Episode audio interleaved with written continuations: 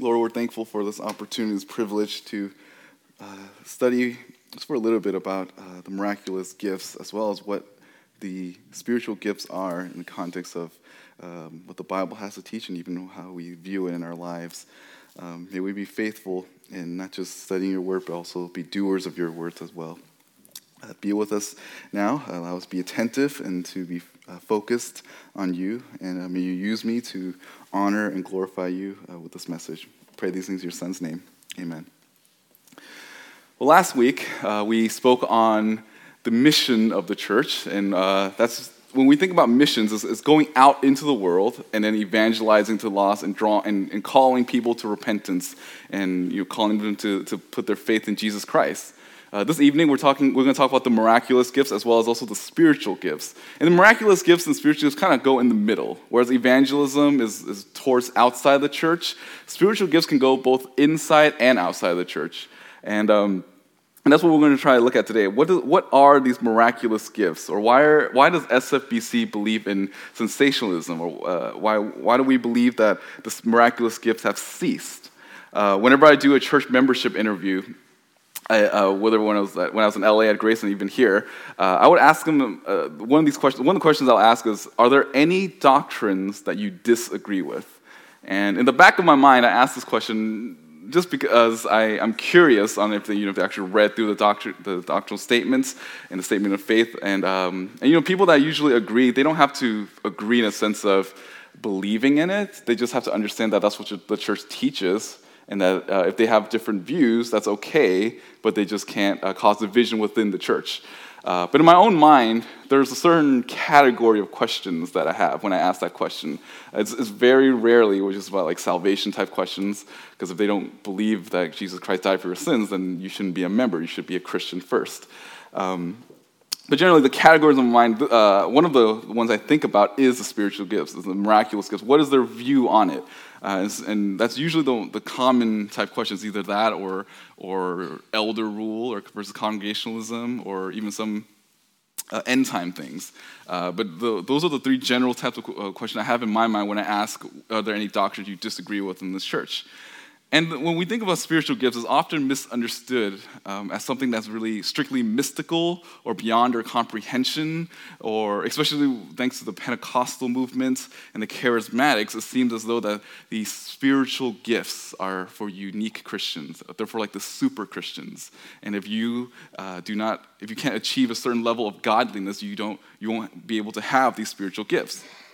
It doesn't help also that the majority of our modern and popular churches uh, subscribe to this idea of spiritual gifts. Uh, in, our, in our own website, the SFBC Article Faith, it reads this in regards to the spiritual gifts. We believe that the Holy Spirit has sovereignly given to every individual believer a unique gift for the purpose of building up the church. We believe that there are two types of spiritual gifts permanent and temporary.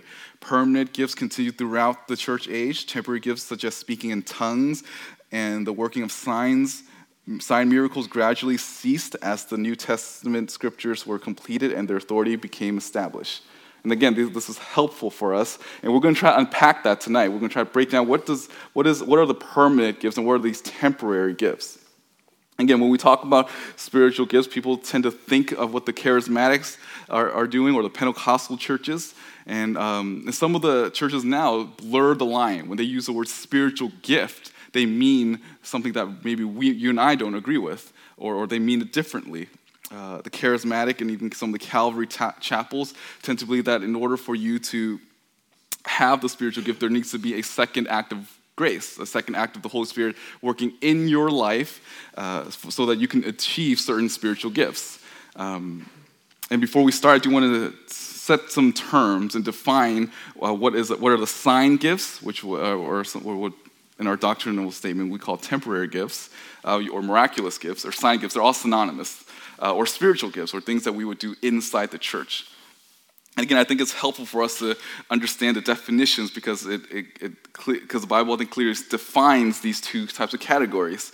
I want to start by defining precisely what we're talking about by defining the two terms uh, as, as, we see throughout this message. Uh, there are two types of spiritual gifts, as I mentioned. There's signs and temporal or, uh, or spiritual gifts and miraculous gifts, or spiritual gifts and sign gifts. Uh, so we're going to first start with the sign gifts. That's the, uh, the, the, uh, the, not necessarily charismatic, the, the, continuationist views. Um, so I'm going to start by defining what are these sign gifts. And there are, are outline tonight would just be sign gifts, and there's going to be a whole bunch of little points, and then spiritual gifts, and there's going to be a whole bunch of little points under that as well. But first, we're going to look at the sign gifts. So, sign gifts, uh, I'm going to define it this way any type of supernatural ability that was reserved for the apostles during the early age of the church to authenticate, confirm, or validate that what they are teaching is truly from the one true God. This is exactly this is the why this is why we started in 1 Corinthians 12, 12, the signs of a true apostle were performed among you with all uh, perseverance by signs and wonders and miracles. It's, it's these miracles that the apostles are able to do to prove that they are indeed the true apostles. Now, there are four views of the sign gifts. There are four views. There, I'm going to use the stage as a way to kind of illustrate. So we're going to look at this right wall here, this pretend where the piano is. We'll call that the extreme cessationist view the extreme cessationist view, meaning that they believe that every type of spiritual gift is gone, not just the uh, miraculous gifts, but the spiritual gifts, every single gift. And the reason why these people hold to that view in particular is because they think uh, it's too hard to define. Like all the gifts, whether it's tongues or, or giving or mercy or, or, or all of these different gifts, are too hard to define, so we're just going to get rid of all of them. That's the extreme cessationist, uh, cessationist view. Up here, closer to the center or uh, the side on my right, we're going to call this the cessationist view. This is where we hold. Uh, we believe that the spiritual gifts have ceased. have ceased because there's no need for them because we have the scriptures. Uh, the scriptures testify what the apostles want us to hear or want us to know about the Lord. And with the scriptures being completed, there is no need for the sign gifts. Again, we'll, we'll dive into this some more. To my left, on this side, let's say here, we'll call this the continuationists. Uh, these are the people that believe that the miraculous gifts are still there. They still exist today, but they exist in a different way.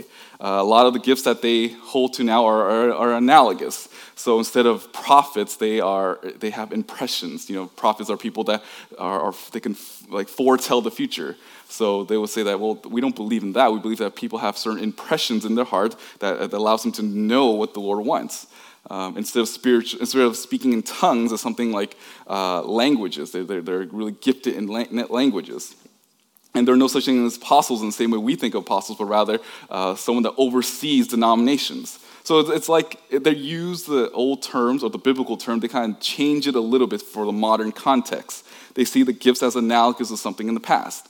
So again, quick review. So on the far right, extreme cessationists. On the right side, cessationists. On the left, uh, are are continuations, and all the way to the left side of the wall, we'll call the extreme charismatic.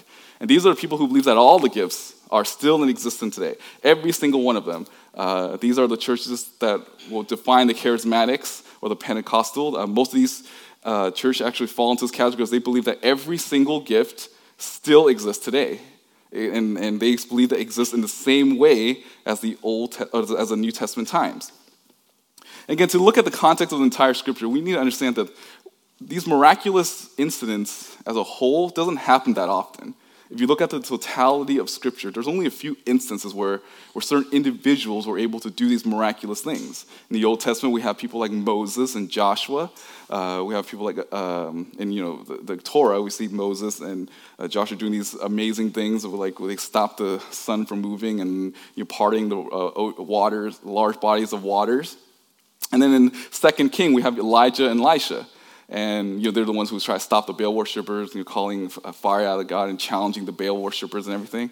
And in the New Testament, we have just Jesus and the apostles. Those are the, really the only times in Scripture that, it, that talks about people being able to do miraculous things. The only other time speaks in the second coming. Like before Christ return, there will be the two witnesses, and they will be able to do miraculous things. But the, the totality of Scripture is actually not a norm for people to do miraculous things. Uh, in the Old Testament, similar to New, the reason why these miraculous gifts exist is to prove that the God of the Bible is the true God in the Old Testament and in the New. And in the New Testament, things like tongues and interpretation, miracles, words of knowledge, healings, or apostles are unique gifts that are, that are given to, by God for a particular time to authenticate Jesus as the Messiah. Um, and these are gifts that you don't sign up for. The charismatics will say like, oh, well, you need to pray hard enough, you need to fast, you need to give. Oftentimes, give because like, you need to have more faith. That's why you don't have these spiritual gifts. Um, but when you look at the way that the New Testament talks about the gifts, it's the apostles that are chosen by God to do this particular task. Uh, the, the, God said the Holy Spirit will enter into them and they will be, they will be able to do supernatural things. Um, so yeah, there's something that they don't, they don't sign up for, it just happens to them. Um, again, the goal of assigned gifts is unique gifting to certain people to point people to the true God. So we're going to look at all these different lists. We're going to look at all these, not lists, all these different gifts. Uh, and, and, in the Bible, there's like four or five different lists of different gifts. Um, there's Romans 12, 1 Corinthians 12, Ephesians 4, and 1 Peter 4. And we're going to jump all over the place. So if you just want to just write down the passages, that's totally fine and look it up later. But those are the general lists uh, in the, in the scriptures. And most of these lists kind of, uh, some of them overlap, some are unique to them, to each of the epistles. But there's, uh, but we're going to try to get through all of them. If we're going to start by talking about some of the sign gifts, and the most common sign gift that we hear from, if you kind of watch YouTube on the charismatic, is the first is the tongues. Uh, tongues. The first one is we're going to talk about is the tongues, which actually isn't really you know, isn't translated well in the NASB or the ESV. The Holman Bible actually uses the word languages, and that's I think a better tr- translation is the word languages. Uh, it's this idea of using an actual language that people understand. It's not something that is is not gibberish or some sort of angelic language, but it's something that people understood. It, it was remarkable because every individual believer at the time would hear some sort of language that they understood. So if, if like if someone just came in that was if, if we were in the early days church, and I know that all, most of us here are, are, Chinese, but imagine if someone was like some German dude came and I start speaking in German. I don't know German. I, like you know, if I start speaking German fluently, you know, that's what the, uh, the tongues were. Um, and, it, and, at the time of the early church, you had people from all over the Roman Empire with all different types of languages. And when they met the apostles, they were able to speak a language that they understood. You know, they were actual languages. They weren't just random, uh, just gibberish or things. And, you know, again, the charismatics will say that these, these, are, these are gifts that you have, and they will try to teach you these gifts. And if you ever try going to a charismatic church, just listen to them, it's, it's oftentimes just nonsense. Um, that's, that's tongues. Tongues are supposed to be an actual language that people were able to speak. Uh, the, the next one that's kind of closely related is interpretation. Interpretation is a supernatural ability to hear a language and then interpret it. So imagine if we were, if there's like, in this room, there's like 15 different languages. So an interpreter would be someone that, let's say I was sharing in English, someone that uh, what doesn't understand English will understand what I'm saying and then translate to another language. Uh, so, there, so it's kind of like another way of, of doing tongues or languages because they're interpreting something that they, they're interpreting language that they do not know. And, it was, and you know, Corinth had this gift. And it was important to Corinth because there were many people with different language that spoke uh, in order to prove that this God that they worship is, is, is authentic, is, is a true God. Um, people were able to hear it and then they were able to translate it and they were able to understand clearly what the, what the, what the apostles were saying. So that's tongues and interpretation. Miracles. Uh, this is like a really general term in Scripture. It's, it's, it's the ability to do anything that's supernatural. Uh, raise, uh, for example, things like raising people back from the dead, healing different people. Um, and in case of Jesus, he, he was able to read the intentions and the minds of people.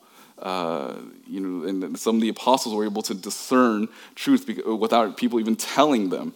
Uh, this is, again, a general word that encompasses every, anything that defies uh, reality. A person is able to speak another language fluently, healing, or any type of extraordinary gift was given to the apostle by God to authenticate the gospel and to authenticate that the gospel they're preaching is true. Uh, again, we see in the book of Acts uh, that and revealed in some of the other epistles that the church member had the extraordinary gift to validate the church has the place where believers worship the one where the believers go to worship the one true god uh, these gifts were given by god to human, agency, to human agencies moment, uh, and when they did it, it was a momentary suspension of the laws of nature to validate that god is the god of all of nature um, so that's, that's the gift of miracles just again general term that, that defies uh, reason or, or, hum, or laws of, uh, of nature. Uh, next one is the words of wisdom. Uh, this is one that's not specified too much in Scripture, and the only time we really hear about is 1 Corinthians 12 8. Uh, for and Paul writes, For to one is given the word of wisdom through the Spirit, and to another the word of knowledge according to the same Spirit.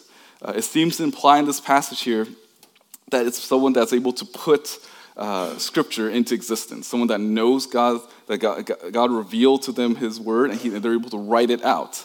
Uh, it's not just speaking wisdom into people's lives; it's a unique gift to put word, to put down the word of God. Uh, in the charismatic church, how often this is played out is someone gets an impression and will tell you something that's about to happen. I had a pastor friend that uh, when he was younger, he grew up in a, or when he was before he went to seminary, he went to a Calvary uh, Bible church, and they were kind of charismatic, and they told him, "You're going to get married to this one particular girl." And my pastor friend was super excited. Like, oh, he doesn't even need to try. He's like, okay, if, if, if, this person's right, then I'm, I'm going to marry this person no matter what. If this person got a, a word of knowledge from the Lord. And he asked her out, and she was like, no. And, and now he's like married to somebody else. It's like, I mean, it's, it's obvious that that person's prophecy didn't come true. Though technically, I guess, I guess, I guess he's married to someone else now. I guess if his wife died and happened to meet this lady again, I guess, okay, fine. But at this point, it seems like it's not true right? There's no, there's no evidence that uh, this person's uh, prophecy or word of wisdom is, is, is, is telling the truth. Um, so that's what word wisdom and knowledge is. It's not about someone giving some sort of word to someone, but rather it's, it's putting scripture, it's writing down scripture, the ability to, to create, not create, but through the, word, through the work of the Spirit, write down all the things that are in, revealed in scripture.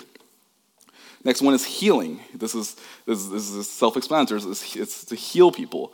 Uh, this is a supernatural ability to overcome demons or power over disease or some sort of physical ailment. Uh, the gifts that were shown in the New Testament are always immediate. Uh, they were undeniable, and they were always complete. Uh, this, this is not like saying, oh, I have the gift of healing, I'm a doctor. No, that's not how it works. Um, the spiritual gift of healing is, is people that just drove out sickness from cities, as you see in the book of Acts. Even like their shadow was able to, to remove some of the illnesses. And the point of God giving this gift is to point people to, to, to faith. And remember, back then, there, uh, back then is no different from now. Back then, there were people that were hurting and they were looking for an answer uh, and a cure.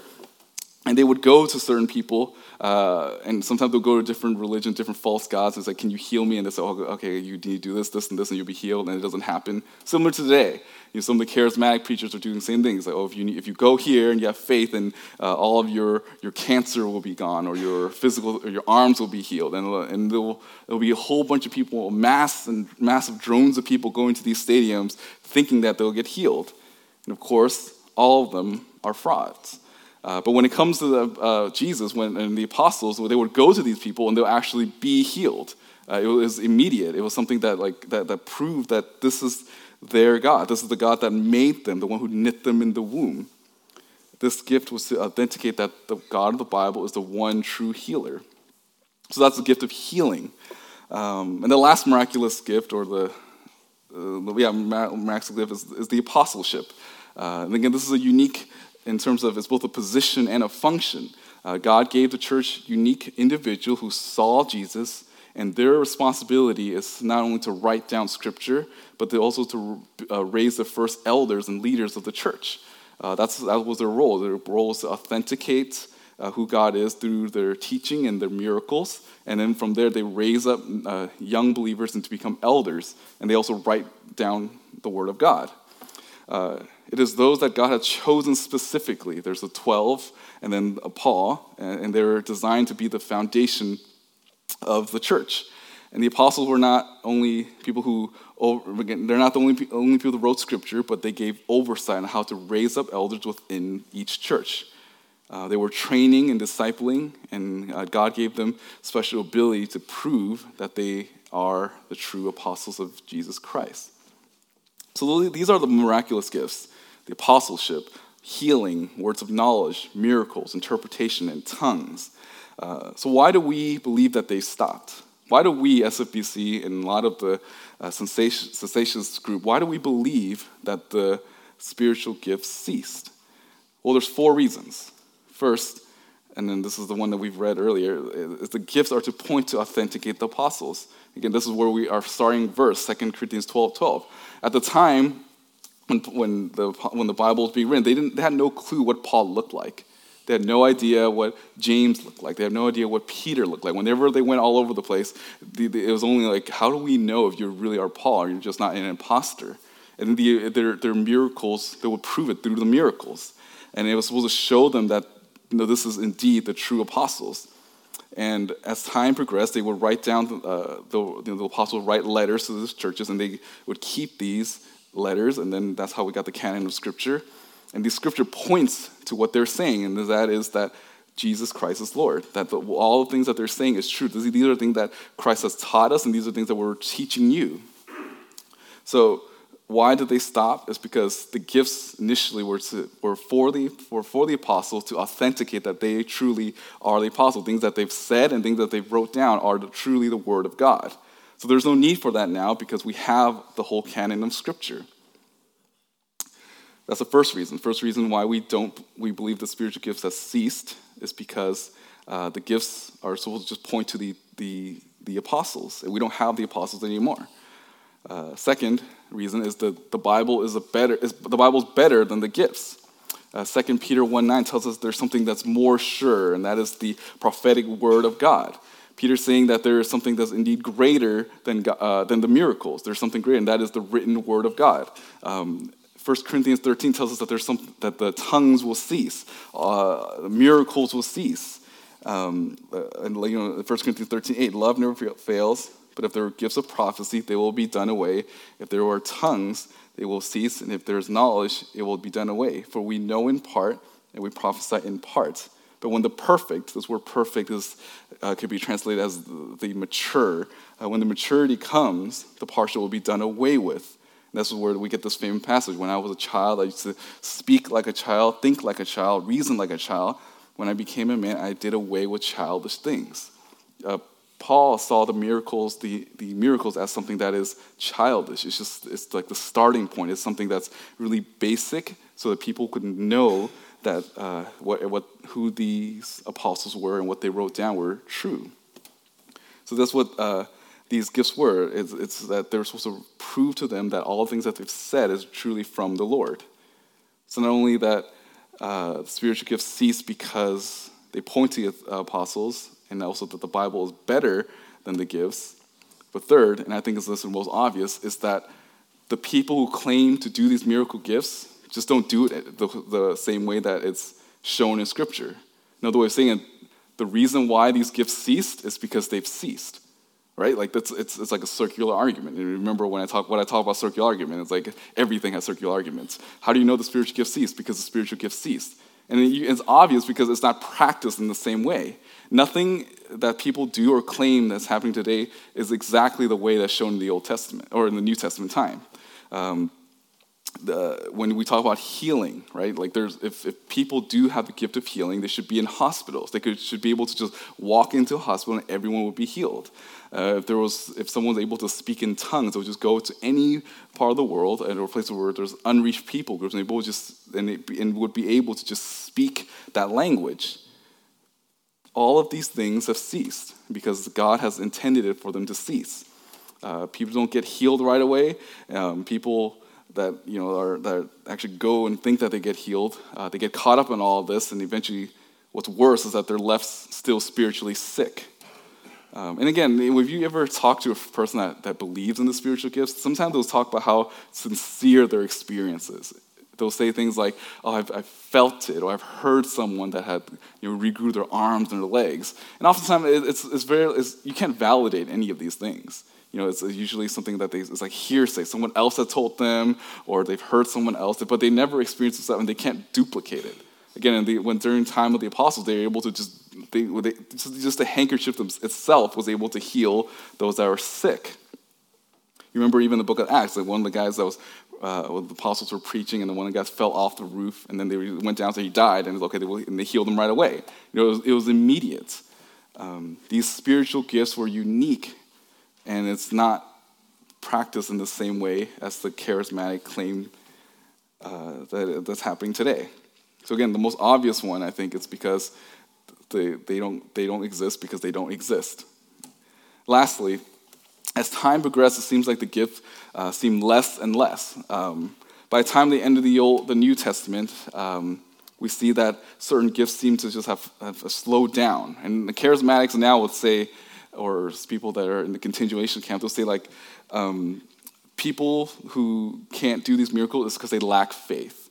And remember, at the, at the end of Second Timothy, there was, there was a, someone that was close to Paul that was sick, 2 Peter 4.20.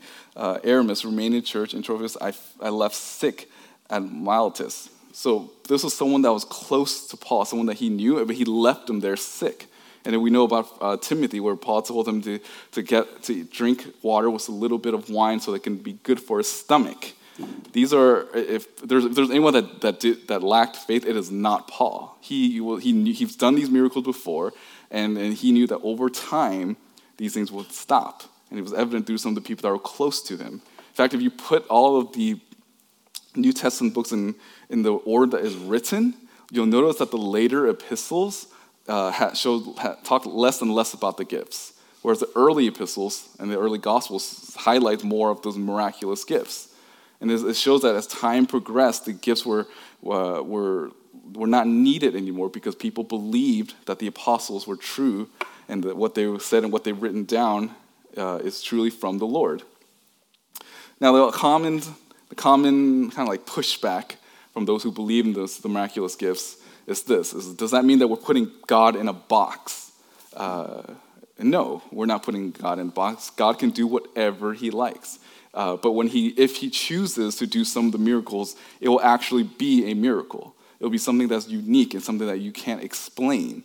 The charismatics, they tend to think that they can somehow summon the power of God. They'll say things like, oh, I, could, I could remove the spirit out of you. And you, if you guys know Billy, Benny Hinn, he goes around with his coat and he starts swinging it at people. And they'll just kind of fall over and there's like this domino effect of like, like people falling over. You know, that's not how the, the spiritual gifts were practiced back then. Paul did not walk around swinging his coat. Um, he, just, he just spoke, and then, they, and then the demons were gone. All these, these miraculous gifts have a particular function that's different from the way the charismatics do today.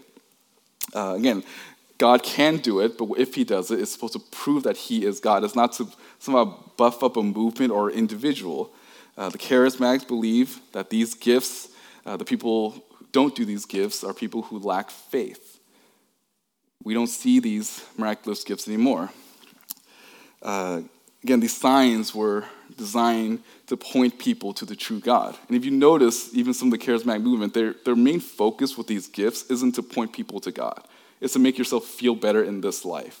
Which again makes you think the, the reason behind these gifts for them is not so much to make you love the things above, but to cherish the things below.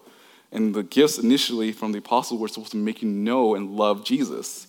These signs were designed to make you trust in Jesus and to look forward to a life where there is no more pain and suffering anymore. Those sign gifts are temporary, but the Bible teaches the Holy Spirit enables the church with gifts that are still active today, which gets their second point the spiritual gifts.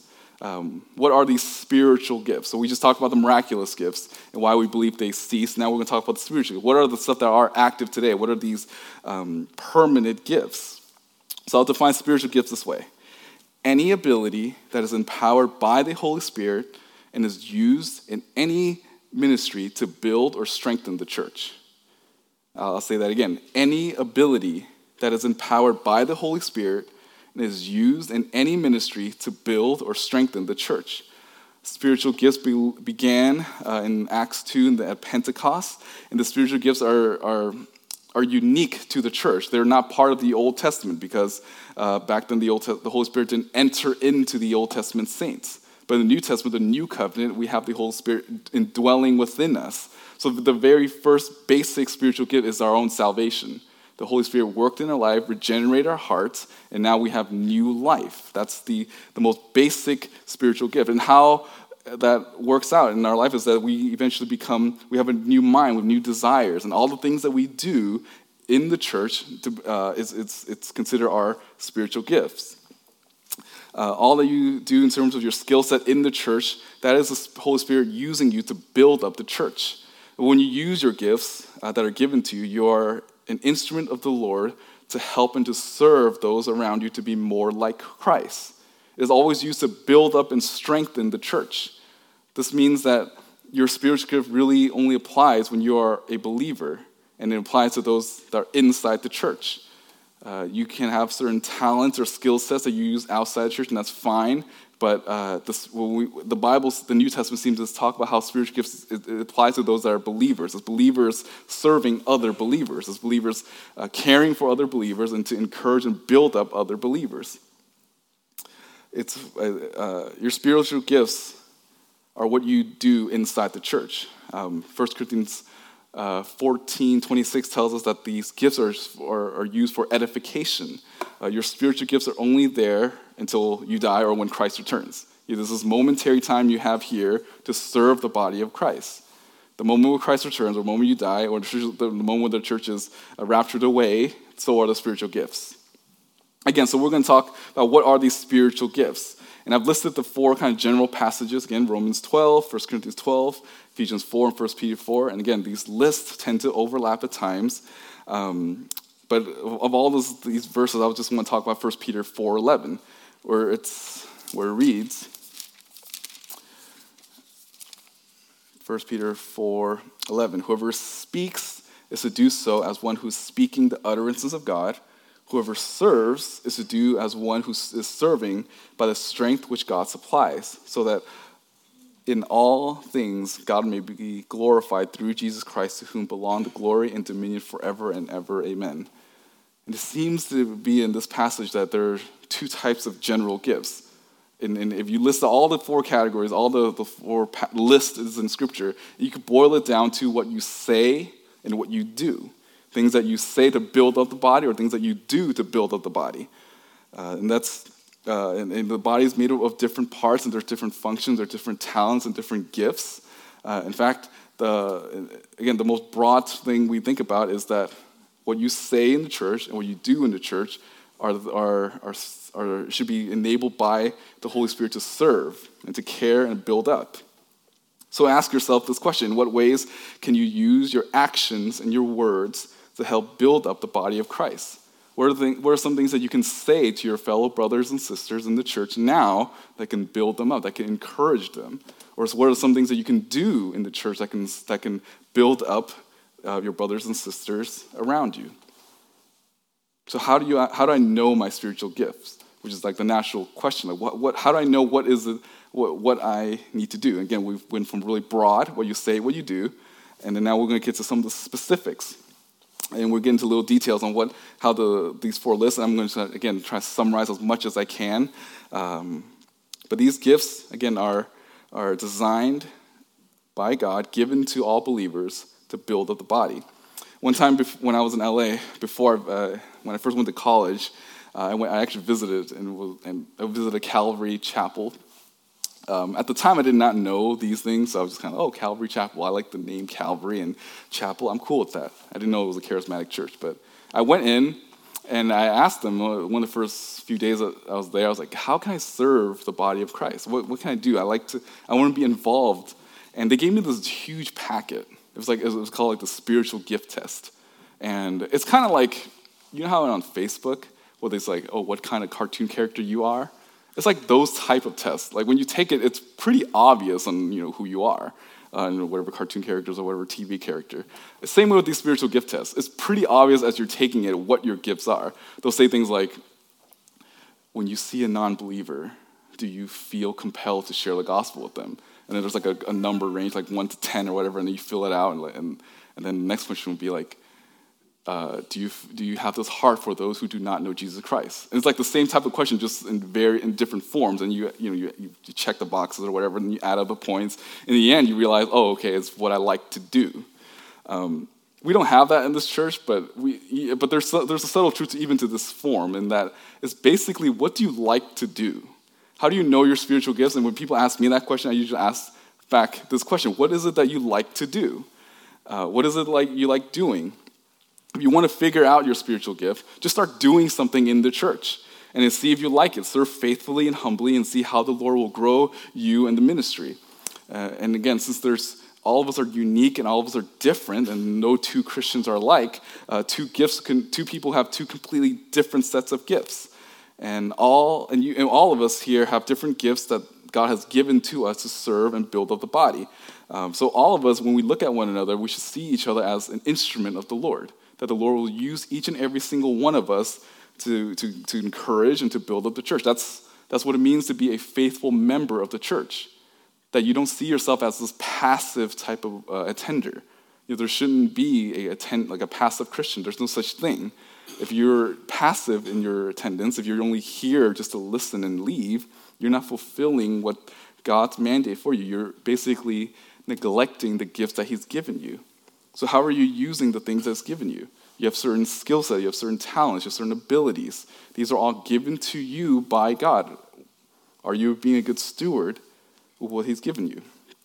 So we're going to look at this list of all of the spiritual gifts that still exist in the church today. Uh, we'll go with the first one, teaching. Uh, teaching. Um, again, this is in, in, one, in all the four lists. Each of them, few of them actually speak of this gift. Teaching or being a teacher is both an office and a gift. It involves building and teaching God's truth clearly and accurately. Uh, this is a qualification for elders, but it's not simply for elders. Uh, there are some of you that are, that are teaching in children's Sunday school. That's great. Uh, some of you are doing flock groups. That's great. Some of you guys are meeting one on one with other people and teaching each other God's word. That's great. The, that, that's what that's a gift of teaching, where you're tr- you're, you're teaching someone God's word. Uh, anyone that teach God's word in any capacity is considered teaching. Um, people, another way of describing people of, of this gift is people who teach are those who are called to go and impart truth to others inside the church. You have this unique gift to teach. You want to study God's word, and you just have this desire to, to, to impart all the, that the Lord has taught you from His word. That's a gift of teaching. And there is a warning with this, though, and James tells us not many of us should be teachers, because if you get God's word wrong, then you will be held to a higher standard. You're, there's a stricter judgment for it. Um, so that's like kind of like a way to decipher what is uh, who really has this gift? Are you willing to faithfully dive into God's word and able to go and teach it clearly? Um, so, yeah, teaching is it's a, it's a huge responsibility in the church, but it's not the only gift. Next, teach, the next gift we have in this list is exhortation. Uh, this word in, in the Greek is, is this, these two compound words that it means along para, which is you know coming alongside or parallel, and uh, kaleo, which is call. So you're going alongside someone next to them, and, and, you're, and you're calling them to be more like Christ. And this functions in two ways. In Romans 12 8 talks about how we need to uh, exhort one another. It goes in two ways. When you're talking about building up someone in Christ with your words, you can, it's either do exhorting, exhorting meaning like, like in 1st and 2nd Thessalonians, where Paul tells them to ex- excel still more. They see their, how they're faithful to the Lord, and, he, and Paul tells them to continue on living faithfully to the Lord. On the other hand, there's those that need to confront sin.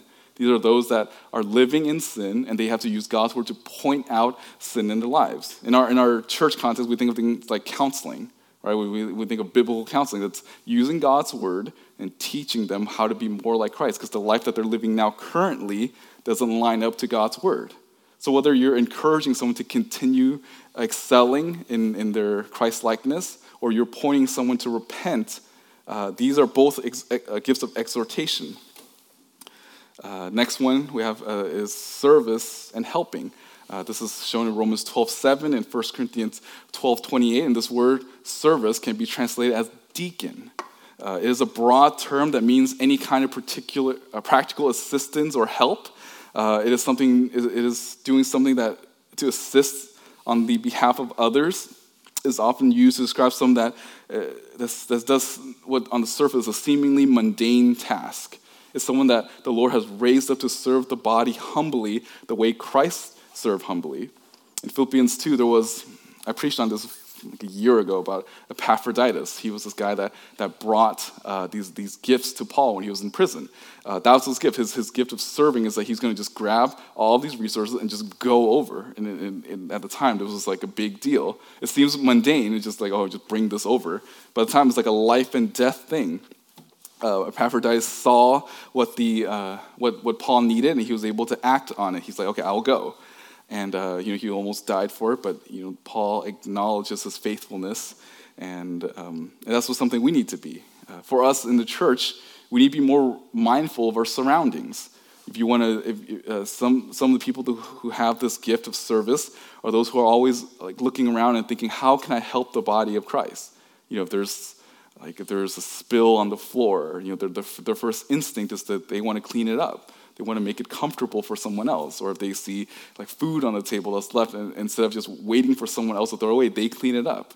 Or stacking chairs, or seemingly lowly tasks. These are people that are are just faithful and they have this desire to just to just do like behind the scene type things.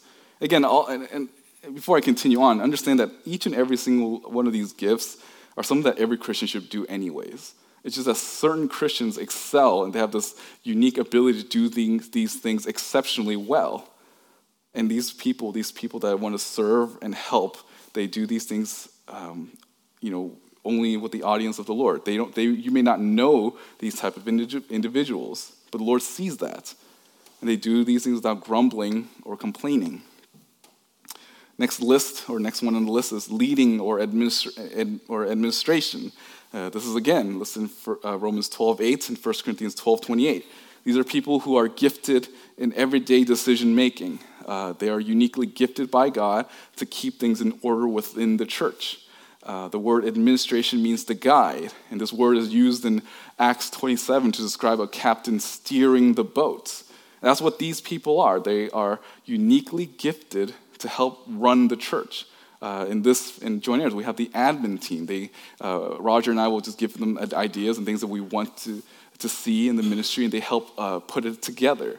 And we're thankful for people like that. And even in our church, we have someone like Archie. You would tell him uh, things that we want to do, and then he kind of figures out the pros and cons of how to put it in, practi- in, in, in a practical way. These are people that are, are gifted in administration. Uh, the next one is this is giving. Uh, Romans 12, 8. Uh, this is referring to someone that's willing to give generously and joyfully to people in the church uh, that are in need or for the advancement of the gospel. Uh, the Bible tells us that we people need to be joyful givers, but people who have the unique gift of giving are people that the Lord has um, blessed them with a tremendous amount of resources. and they use it by, by being generous. They give it to people who are in need. And then I know this sounds like conflict of interest because I'm getting paid by the church. I'm not asking you to give more. that's not what I'm saying. What I'm saying is that people who have this gift are, they, it's not just money, you know, sometimes it's just like they see, they, they're hanging out, having lunch with one of their friends that are in the church, and they realize, okay, my, my brother here is struggling financially, I'll take the bill. Or they see someone that's like um, in need of some clothing, and they say, okay, let me go buy them these things. You know, it's some sort of practical way where you give up your resources to serve the body. And when you do these things, you, you show that um, in, a, in a tangible way how generous our God is. Your God has been generous with you, and so you are generous with those in the church. In the book of Acts, we see that there was no one in the church that's lacking anything. Uh, some of you are going to be like that. You're going to have a unique amount of resources, and then how you use it to build up the body is up to you. It's between you and the Lord. And you do it cheerfully.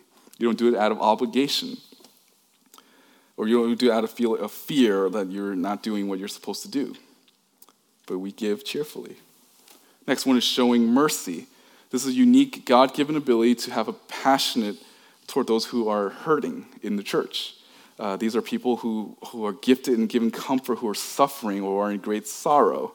Uh, this gift is not just feeling sorry for people, uh, but will spring into action and finding ways to lift others up. Uh, example would be people that are you have a mercy ministry here in our church, and the reason why we have that is because there are certain people in our church that, that just has a, like a like a unique love for those who are physically hurting. Uh, again, all Christians have that, but the people uh, in the church that have this unique gift have this desire to want to see those that are handicapped or the homeless or the widows or the sick or the suffering uh, and, and, try to figure out a practical way to care for them. Uh, people who see those in the church uh, and they have this extra desire to, to meet their needs. And that's, that's different, and that's unique back then in the, in the, the time of the apostles, because remember, there was no like social system the way that we think about it. You know, when, when people are hurting, uh, what, what made them distinct is that there was this care for each other, this unique type of love that they have towards one another.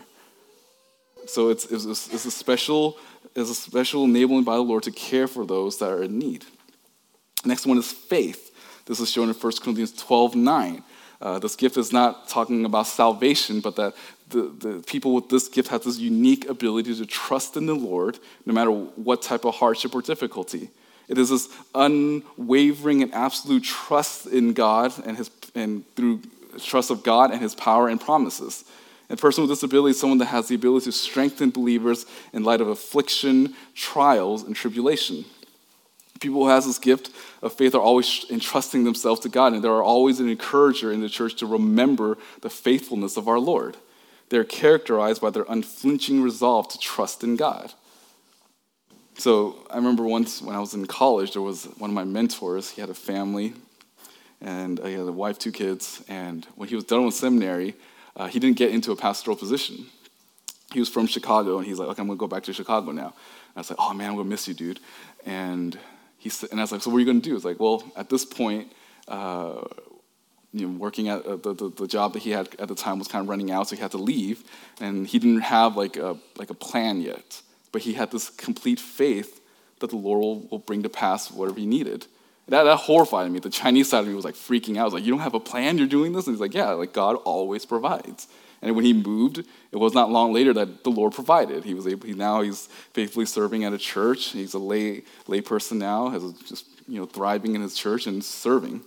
You know, some people, there's just people the, that, that are like that in their life. They have this unique trust in the Lord, and there's an encouragement to those who get discouraged easily.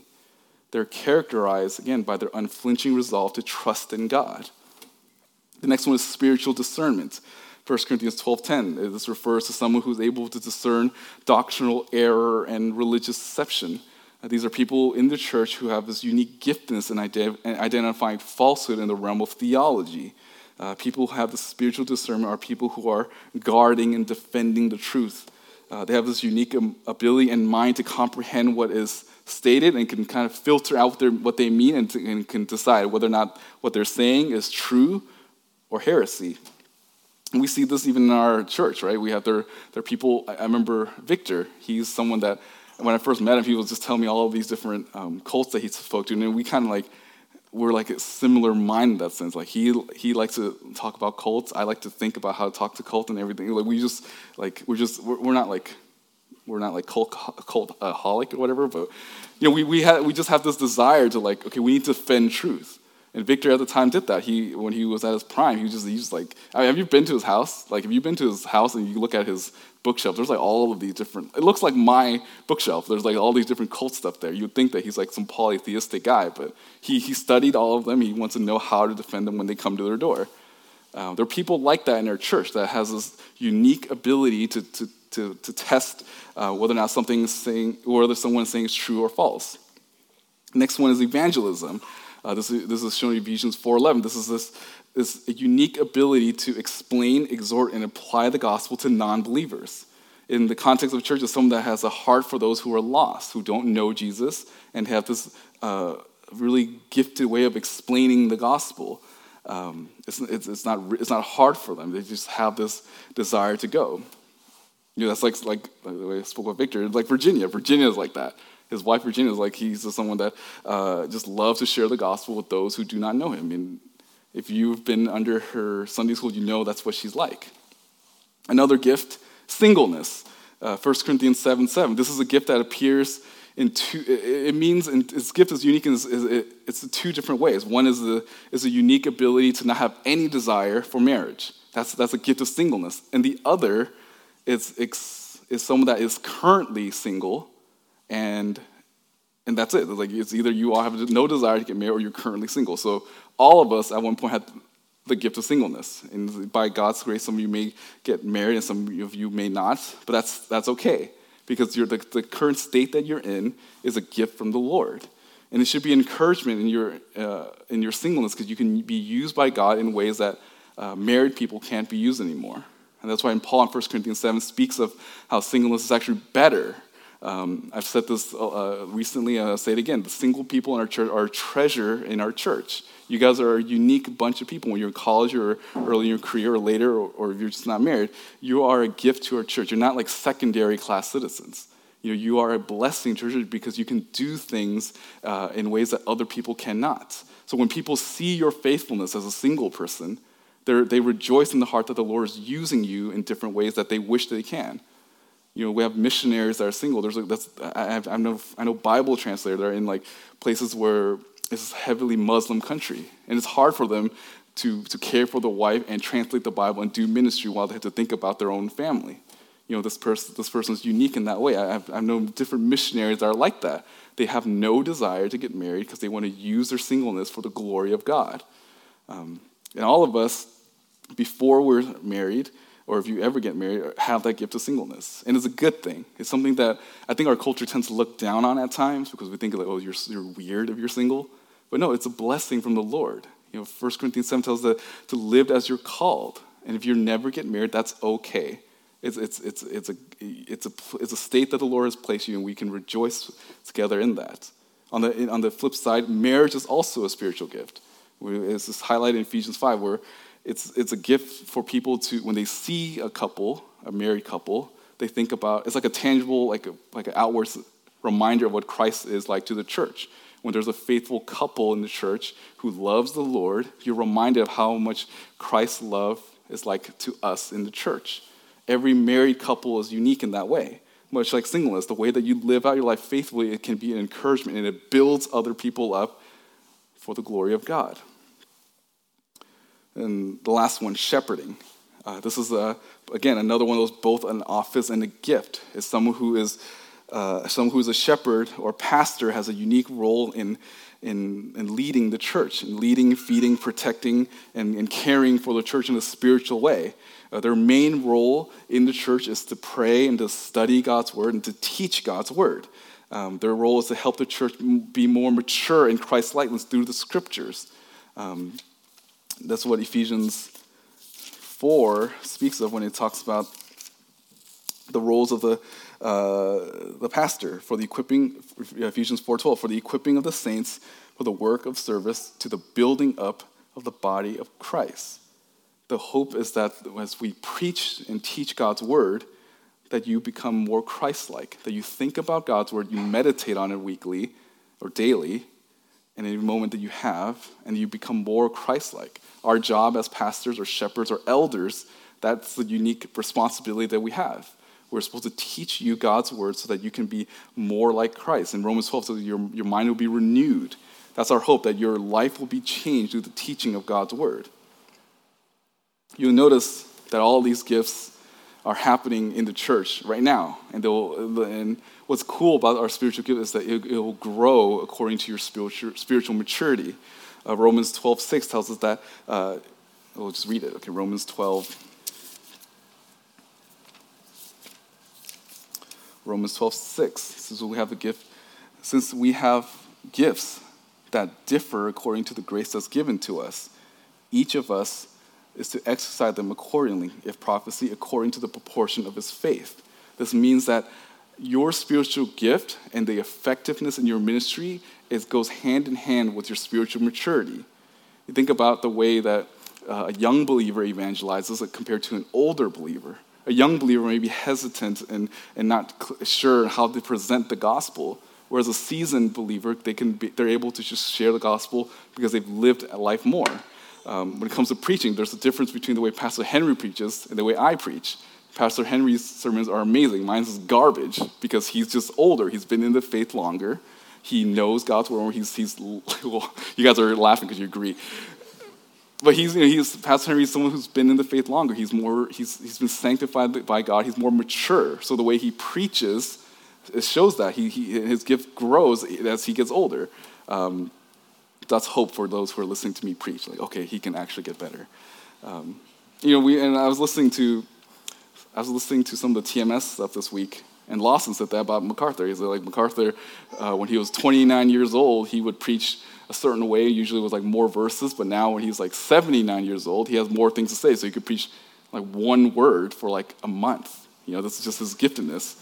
I've, I've heard him do that. Like, I remember I heard him, he preached on Galatians, Paul, and he stopped there and he was just went on like his whole, he wrote a book on one word. um, but yeah, this is just a unique, uh, it's, it's, your gifts as you continue to know, like studying God's word, knowing God's word, and being transformed by God's word to be more Christ-likeness, you will also see how your gifts will grow as well. Um, when whether, whether it's exhorting people in God's word, you, if you, as you grow in God's word, you see how God is working in your life and how God has worked in other people's life. You're able to teach it better. You're able to exhort others uniquely. So they grow. As you mature in the faith, so will your gifts. So to summarize, spiritual gifts are anything that the Lord has given, uh, anything the Lord's given to you in a unique way for you to build up the body of Christ. It's to strengthen the body of God, whether through actions or, for, or words. So all that you say or do is a means to help people to be more like Christ. And that's our responsibility in the church. When we talk about the spiritual gifts, how do you serve in the body? You always have to remember how am I being used by God to build up the body of Christ? These are questions that you should think about. The reason why we have this in our what we believe section is because we want to draw the line between those who believe that these sign gifts are still active when in reality they're not. We want our people in our church to know um, that the gifts that they have, these um, permanent gifts are the ones that they should strive for, the ones that they should spend their time uh, doing instead of trying to look for the miraculous gifts. We need to be people who are great, good stewards with uh, what we have instead of trying to, instead of you know, being, dis- being deceived into thinking that there are certain gifts that we can achieve. These are miraculous gifts. You know, we don't need these miraculous gifts anymore because we have God's word. But for, for those believers here today, you, know, you have a unique responsibility, and God has gifted you in a special way to go and be expended. You know, our, our Savior uh, is described, Christ describes someone who came to serve, not to be served. And is that you? Are you like that? You know, when you think about your gifts, do you serve because it's something you want to, you like to do, or is it something that you just have, you just feel like you just need to do because someone else is pressuring you to do it? You should do it like full-heartedly, wholeheartedly for the Lord, for His glory. It's better that you serve God with the right motives than to just do things because it just makes you, you know, something for you to do to not be bored. We should be mindful of the gifts that God has given us because we'll, one day we'll be held accountable for how we use the gifts that God's given us, all the resources, all of our time, and our talents. Um, 1 Corinthians explain how some of the stuff that we do will burn and others will be rewarded for. So use your gifts.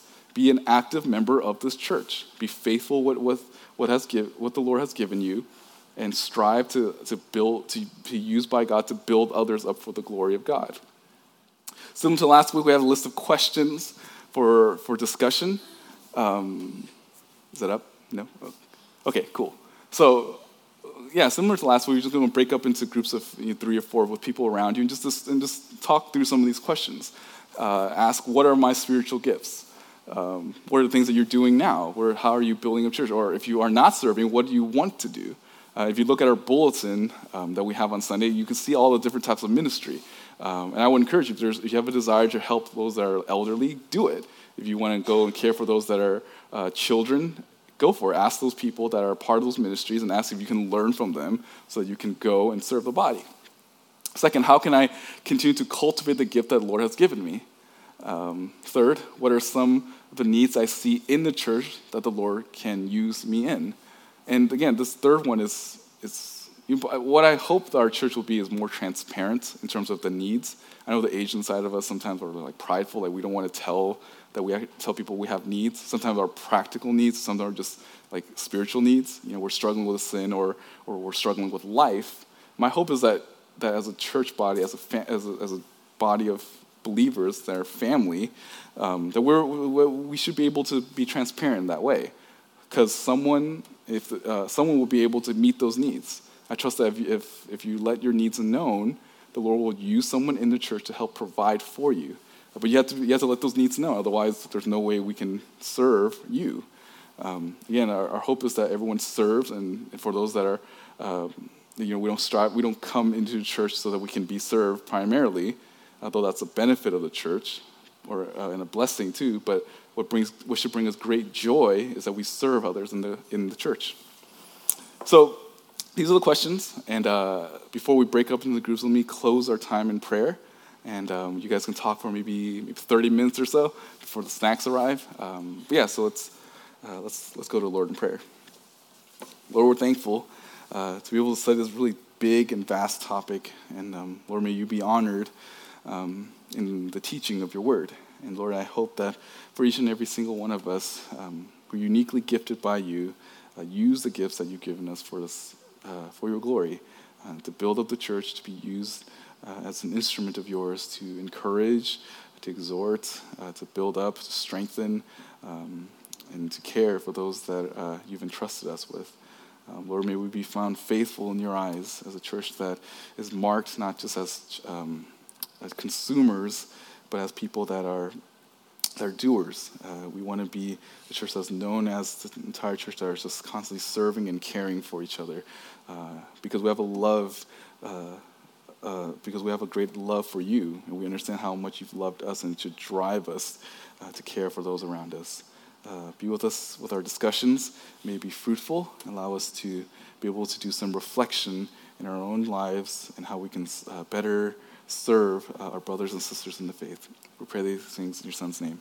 Amen.